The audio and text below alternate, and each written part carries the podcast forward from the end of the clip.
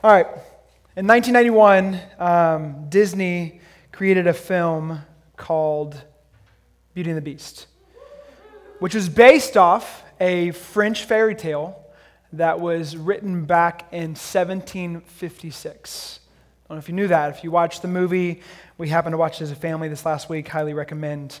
In Beauty and the Beast, there's some French themes woven throughout because it was originally a French fairy tale. And so you meet these two characters. You meet Belle and you meet the Beast. So the Beast was a prince who magically was transformed into a monster. And all the people that worked alongside with him turned into household objects, and they were punished, and he was punished because of his arrogance and pride. And then Belle was a young woman who was imprisoned. She wanted to see her father set free, and in return, she was now enslaved. And so to break the curse that the beast was under, where this prince became this monster, this beast, the beast must learn to love Belle and to receive her love in return before the last petal from an enchanted rose fell. And so we have this magical enchantment. If you watch the movie, you have the old school one that's just cartoon, and then the new one where it's real people, and so the beast is a little more real, which can be scary for those that might have bad, scary dreams sometimes at night. But nonetheless, this is magical enchantment where it meets our heart. And in reality, it's movies like these that draw us into double meaning. We all feel our beastliness. That we all feel at times that we're under a curse. That we all long to be loved and allow that love to break us free from our curse. And in that moment when the beast is dead, been killed by the pursuer of Belle, and when he's turned into this handsome prince, as followers of Jesus, we can see that and we can say, that's us one day. We are going to be receive Christ in such a way that we are made like him, that we're transformed into his glory and we're made new. There's something about that story that is profound. We're in a teaching series in the Gospel of John, being invited to believe again. And in this section that we're in John chapter 6 through 11, we're in this space where we hear Jesus make these claims, I am. And in the coming weeks, we're going to hear more and more detail about what that means. And this morning, we're going to be talking about two seemingly very random things, coming at it from two very different angles. The first part of our time this morning, I want to talk about textual criticism. Very heady, something that you'd study in seminary potentially. And then on the other side, I want to talk about a profound story about a woman caught in sin. And on one angle, again, we're going to get heady, but it's very important. And on the other side, we're going to be reminded from our heart's perspective about how we are set free from our own beastliness. And so stay with me as we navigate through this. My first point is this: textual criticism applies to John 8. So if you turn to John 8, open your Bible, turn to John 8, open your app, I would assume the same thing would be the case. And the ESV at the very top of John 8, the end of John 7, it says these few words. The earliest manuscripts do not include 753 through 811. You could have very easily just passed by that footnote, that little heading, but that's important. It's important for us to talk about. Why is that there? What is happening here? Why is it in the scripture if this is true? And so that's something I want to begin with. I'm unashamed to mention that this book is incredibly reliable. Friends, this book is incredibly reliable for our life and how we see this world, and how we see it moving forward. It gives clarity to the good nature of how we got here, that a good creator with good design created this world with good intent and beauty and purpose. This book tells us that the painful nature of how sin entered and why there is sickness and sorrow and sin and death. Death spiritually, death physically, death emotionally. It gives clarity to God's plan to redeem the world. That God has a specific provision that he has set forth through his son Jesus. And it's through his son Jesus that redemption occurs. And in this good book, it also gives us glimpses of the day to come when he makes all things new. So this book is incredibly reliable. So what do we do with statements like are at the beginning of John chapter 8? Does this increase the reliability of the scripture? Does it decrease the reliability of the scripture? It's important for us to talk about this. And so this is called textual criticism. Again, we're here for a few minutes. You can handle this. I know you can. So a few minutes of textual criticism. Textual criticism is the technique restoring text as nearly as possible to the original form. It's recognizing that these things that we get from the scripture aren't like fully given to us in a complete package of a full book, but there's also oftentimes fragments that we get through the centuries and millennia that have passed since the original writing. So in biblical studies, this matters. It has implications on the reliability of the scripture and the trustworthiness of the scripture. So most New Testament scholars do not think the section that we're going to get into in just a few minutes was a part of the Gospel of John when it was first written. Most scholars would say it wasn't, but it was added later. So a few to make mention of: Don Carson, who teaches at Trinity, is in our view one of the best New Testament scholars in the world. He's incredible, and especially when it comes to the Gospel of John. He writes, despite the best efforts to prove that the narrative was originally part of John's Gospel, the evidence is against them, and modern English versions are right to rule it off from the rest of the text or to relegate it to a footnote. Bruce Metzger says he's one of the world's great authorities on the text of the New Testament until his death in 2002. He said the evidence for the non-Johannine, which is this, origin of the pericope, which is the section of text here, of the adulteress is overwhelming. And then third, Leon Morris, another scholar, wrote about the Gospel of John. He said the textual evidence makes it impossible to hold that this section is authentic part of the gospel. So across the board, all kinds of scholars are affirming that this was not in the original text. So this book is thousands of years old, right? Which means we don't have full copies of the Gospel of John. We have, again, fragments that date back to a long period of time ago. And so what we find is that this story, again, is in John 8 is missing in the original text. So questions about where the text should go are real for us if we are to preach from it, if we're going to say it has authority. But what we do know is that the New Testament is extremely trustworthy. And it's worth noting that the New Testament that we know was originally written in Greek, the original language. The first printed Greek New Testament that came off the printing press by a guy named Erasmus, it came off the printing press in 1516. The world was turned upside down when that happened. That means for 1,500 years, the manuscripts of the biblical books were passed down from handwritten scribes. Generation after generation, handwritten scribes would rewrite the texts that were written and rewrite them because there was no printing press at the time. This is how we access the actual words of the New Testament writers. So the books of the New Testament were preserved for us by those that wrote the original text over and over and over again. Now here's what's amazing. The abundance of the manuscripts of the New Testament, or parts of the New Testament, as compared to the number of manuscripts for all other ancient works, is completely shocking. Let's do a little case study of this. There are 10 existing manuscripts of Julius Caesar's Gallic Wars between 58 and 50 BC. 10 of those. There are 20 manuscripts of Livy's Roman History. There are 2 manuscripts exist for Tacitus's Histories and the Annals. 2 manuscripts. There are only 8 manuscripts of the history of Thucydides, who lived in 460 and 400 BC.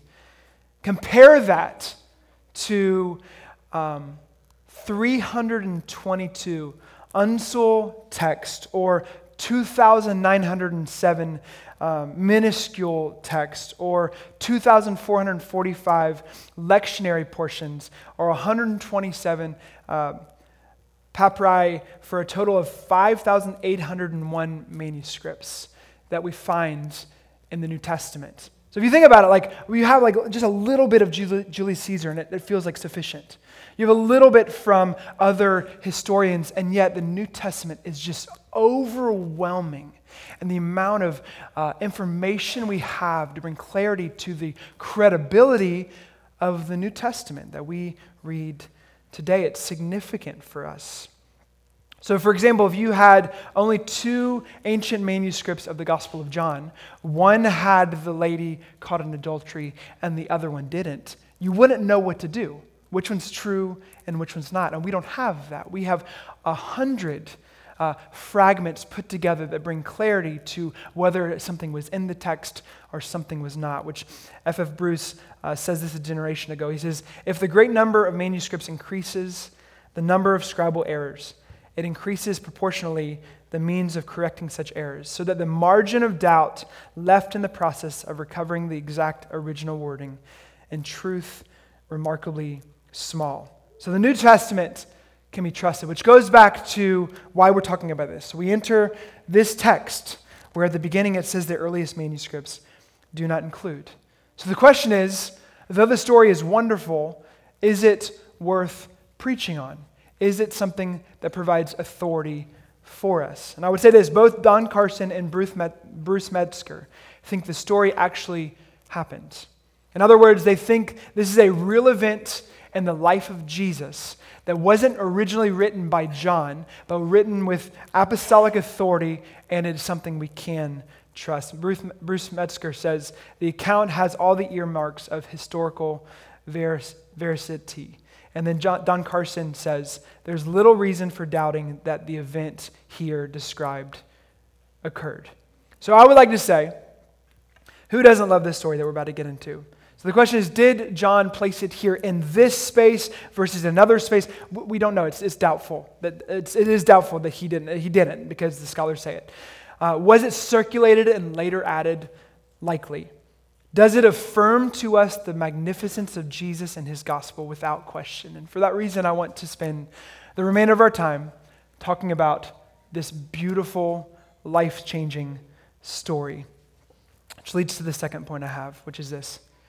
Jesus' words can transform our broken lives. I take you back to the moment where the beast was laying on his back, bell by his side, gunshots in his back. And Bell tells him as he's dying, I love you. And in that moment, in the enchantment of that moment, right as the rose petal falls, we see the beast turned into a prince. And it's a story like this, the story of the Beauty and the Beast, that points to a story that we're going to read this morning, that reminds us of our own story that we're a part of. Let's read it in John chapter 7. Starting in verse 53, it says this. They went each to his own house, but Jesus went to the Mount of Olives. Early in the morning, he came again to the temple. All the people came to him, and he sat down and taught them. Just imagine, as we read this, imagine the dynamics that are about to happen. The scribes and the Pharisees, all the religious leaders, brought a woman who'd been caught in adultery, and placing her in the midst. And they said to him, to Jesus, Teacher, this woman has been caught in the act of adultery. Now in the law of Moses commanded us to stone such woman. So what do you say? This they said to test him, that they might have some charge to bring against him. Jesus bent down and wrote with his finger on the ground. And as they continued to ask him, he stood up and said to them, Let him who is without sin among you be the first to throw a stone at her. And once more he bent down and wrote on the ground. But when they heard it, they went away one by one, beginning with the older ones. And Jesus was left alone with the woman standing before him. Jesus stood up and said to her, Woman, where are they? Has no one condemned you? And she said, No one, Lord. And Jesus said, neither do I condemn you. Go, and from now on, sin no more. Let me pray for us and we'll jump into it. Father, I ask that as we consider this text, the compassion and the mercy and make up who you are, Lord, I pray that it would be a resounding truth in our hearts, softening the hard places and causing us to run to you afresh. In Jesus' name, amen. The story's pretty amazing. So many reasons it is amazing for us to consider. It's an amazing story because if we're honest, we all feel like both the characters in the story. On one side, we can all feel like this woman. And on the other side, we can all feel like the men holding rocks in our hands. We've all been like the beast, and we've all longed for a hero to break us free from our beastliness. So the story goes like this. Jesus found himself in a temple. He was teaching. He did what he did, and he did what he did. And he did it every day. And he came to this temple and he's sharing in this temple. And there's lots of people in front of him sharing in this temple. The scribes and the Pharisees, they approach Jesus. You can imagine the havoc and the chaos that's happening as they drag this woman in her shame to the public sector in front of all of the people. And all of a sudden, in the middle of this crowd, this ruckus occurs, this woman shows up, and with loud voices, the scribes and the Pharisees begin to say, this woman was caught in the very act of adultery. The law says that in the act of adultery, anyone who is caught is to be stoned. What say you, Jesus? You can imagine the tension of this moment. Jesus was well aware of what took place in the Torah in Deuteronomy 22 that says, if a man is found lying with the wife of another man, both of them shall die. The Pharisees knew the Torah. They had to know the Torah. They memorized the Torah to become who they were. They were well aware of that. So there's something fishy going on in that they only brought the woman. They didn't care about the man. This was not about justice. This was not about obeying the law. This was not about being obedient to God's word. That was not the point. They were using her as a means to test Jesus because, again, over and over again, we're finding in the Gospel of John, they're trying to find reason to kill Jesus. So they're trying to use this as a means. They're the ones that have the pie on their face, but they show up and they're trying to accuse this woman and trying to use her as a means to test Jesus. This is what's happening in this moment. And then the following moment proceeds. Jesus doesn't respond. Friends, you don't always have to be understood. Jesus surely didn't need to be understood. He laid quiet, and he simply knelt down, and he wrote something into the dirt. We have no idea what he wrote, but we know it surely made a sound. As he stood, likely we can tell in the text that he's next to this woman. And so you can imagine the sound of the dirt as his finger moved through the dirt. And they pressed him, and they pressed him, and they pressed him. And eventually he says, let him who is without sin among you be the first to throw a stone at her. And then he bent back down. That was it. Head to the ground, drawing something, writing something. And all of a sudden, you can imagine these rocks in hands. I picture it like all of a sudden you hear this thud, thud, thud as the rocks begin to fall from the hands of the accusers. One by one, the oldest to the youngest, they left. And when they're all gone, Jesus ends the story saying to the woman, he asks her, he says, are they gone? Where are they? Has no one condemned you? And she said, no one, Lord. And then Jesus says these few profound words. He says, neither do I condemn you. Go from now on, sin no more. He didn't say, neither do I condemn you. Continue in your relationship, in your adulterous relationship. He didn't say that. He didn't say, get your life in order, and then I won't condemn you. He didn't say that either. And sometimes we're tempted to believe that that's what Jesus would say to us. And our own mess, that we need to get our life in order, and then once we get our life in order, then we're free from our condemnation. For others of us, we hear the grace of God, and we think that it should empower us to live a life of sin, which is ridiculous. Neither of which what Jesus said. And the compassion of Jesus. Friends, where would we be without the compassion of Jesus? He says, I don't condemn you. And allow that to lead you to be freed from your chains. That's what Jesus says. And then the scene ends. This woman laying like the beast in the warm love of Christ breaks her free and brings hope and transformation. See, we are all like this adulterous woman. Skewed desires leading us to death. We don't all act on it, but we feel it. We feel it in different ways, feeling our own curse, the proclivity to have what we can't have, yearning for a physical connection or emotional connection from another who is not ours, willing to ruin anything that's in its way. Friends, the power of sin and the deceit of Satan is not something to be messed with. It can ruin and become incredibly painful and cause a mess. It is a liar always. We all can find ourselves like the adulterous woman, and we're all like the men who have rocks in our hands. We have this, again, nasty proclivity to define ourselves and others based on our standard and based on our tribe, willing to gather around the enslaved and cast judgment upon them, overlooking the log in our own eye, and focusing on the speck in theirs. And there's this space that Jesus provides that meets the Pharisee, that meets the adulterous woman.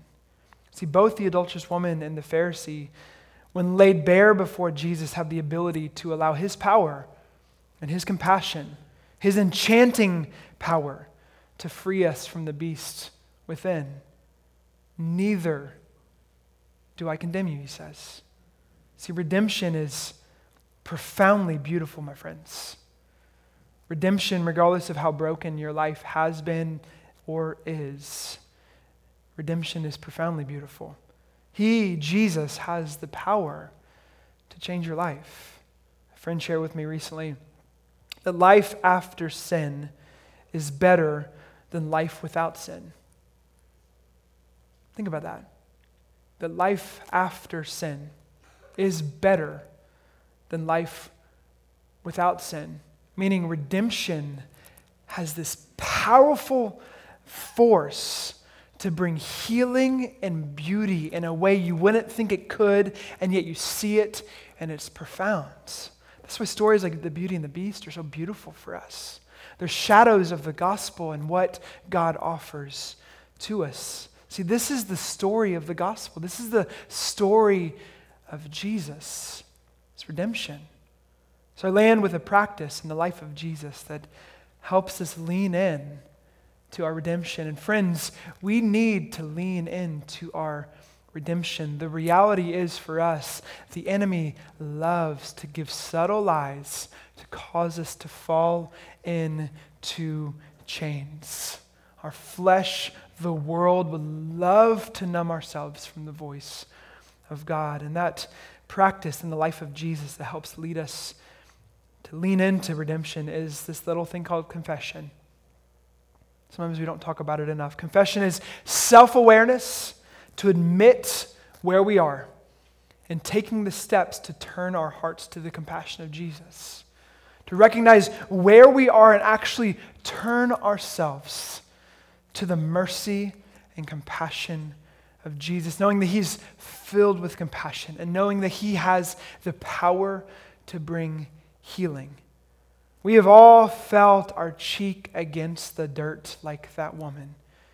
And I am no exception. I might be a pastor here, but friends, all of us, apart from Jesus, are men and women of unclean hands and impure hearts. We all need the mercy of Jesus. In my own life, I can be a man of mockery between the man who I am and the man who I want to be. And when I feel that space of shame, if I'm willing to listen to the quiet voice of the finger of Jesus upon the dirt, I look into the eyes of love and compassion and mercy of Jesus, where he says, I don't condemn you, and allow that to motivate you into a life that follows me. Face down in the dirt, we can hear his promise. He's never going to quit on you. He will never quit on you. His love is relentless, and it pursues to no end, to the point of death, even death on a cross. He went to the deepest depths to rescue you. See, the Beauty and the Beast and so many other Disney movies leave us in a space of imagination and fairy tale of could-be's and wants. But the story of Jesus, stamped in history, reminds us that God is on the move, and God is active in bringing redemption in the world and in you. So what if the parts of our stories that we'd like to edit, we'd like to erase, we'd like to hide away and find print in life end up becoming the parts that we go on telling forever? And what if you find yourself here today and it's not the invitation to clean up your life or get your life together, but it's the invitation that Jesus actually offers you that comes from a place of love and mercy care, not get your life in order, but neither do I condemn you. Go and sin no more. See, this story reminds us that God's grace, friends, God's grace is more powerful than your sin. Friends, God's mercy is more powerful than your brokenness. And confession is a space to find healing. Confession is a space to find redemption. It can feel humiliating, but when you come through its throes, you find a place of light and a place of hope that you can't find when you have its straitjacket on. See, friends, spiritual maturity is not less confession. I don't know what your vision of spiritual maturity is, but confession for the mature is a victory cry. It's saying, I might have felt this and I might have given myself to this vice, but I am not that. I have been set free and I'm being redeemed. And confession is this mature posture of saying, I'm not who I was. I'm being made new. And so we run to confession. We fear keeping up with appearances. We fear the temptation of keeping the mask on. Man, the posture of maturity and growth in the life of Jesus is in this practice of confession. Oh, now I'm set free, man. There's nothing that can keep me. Man, this aspect of pride took me over, and man, Jesus convicted me, the Spirit convicted me, and I just want to confess it. I just want to put it before you as a friend. I want to put it before God and before you and just put it in the light. There's something victorious about the enemy having no foothold in your life. Friends, neither do I condemn you. Go and sin no more. I don't know the details of your life, but I know two things for you today. And there's mercy for you. He's not done. You're still breathing. He's at work. Redemption's real. He takes ashes and he makes them beautiful. And so for some of you, it's your marriage. You feel the pain in your marriage and you're pretending. What is that doing for anybody? Like, let's put it in the light. Let's seek help. Let's seek spaces where we can grow. Maybe it's just an area of secret sin in your life. And my friends, in the mercy of God, I invite you to confess. I invite you to own it and move forward. It doesn't look like you stand up here and do that. No, it looks like, man, before the sun goes down today, Don't let the NFL games this afternoon silence what the Spirit might be doing in your heart now. And man, own it. Call a friend. Say, man, I got this thing in my life, and I've been hiding it for days, weeks, months, and I just want to put it in the light. There's something beautiful about confession. And so in one sense, I invite you to the practice that Jesus offers to us. And the other gift for you, and it truly is a gift, and it's not from me. I'm just the mouthpiece in this moment, is the mercy of Jesus. Friends, I don't know if we understand the compassion of God for us. I don't know if we know the depth of care, because I surely know that we're not going to respond to that woman the way that Jesus responded to that woman. And yet, God's kind. And it's His kindness that leads us to what? Repentance. It's His kindness that woos our heart, tender, loving care and pursuit. The way He loves and cherishes us is ridiculous. And yet He does. And that's why it's called good news. So friends, it's good news for you that God cares for you and loves you and pursues you.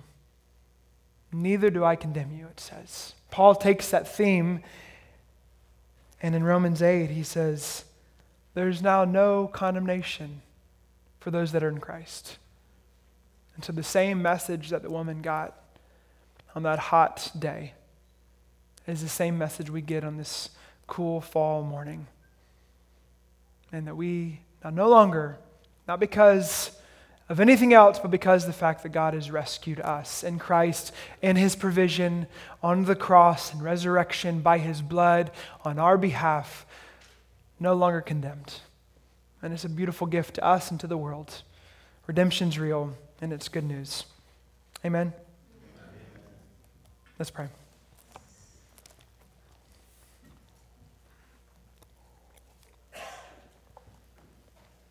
Father, we thank You for stories upon stories upon stories upon stories of Your mercy. Time and time and time again, You remind us, yeah, we are beast-like. And yeah, You've broken the curse. And You've set us free.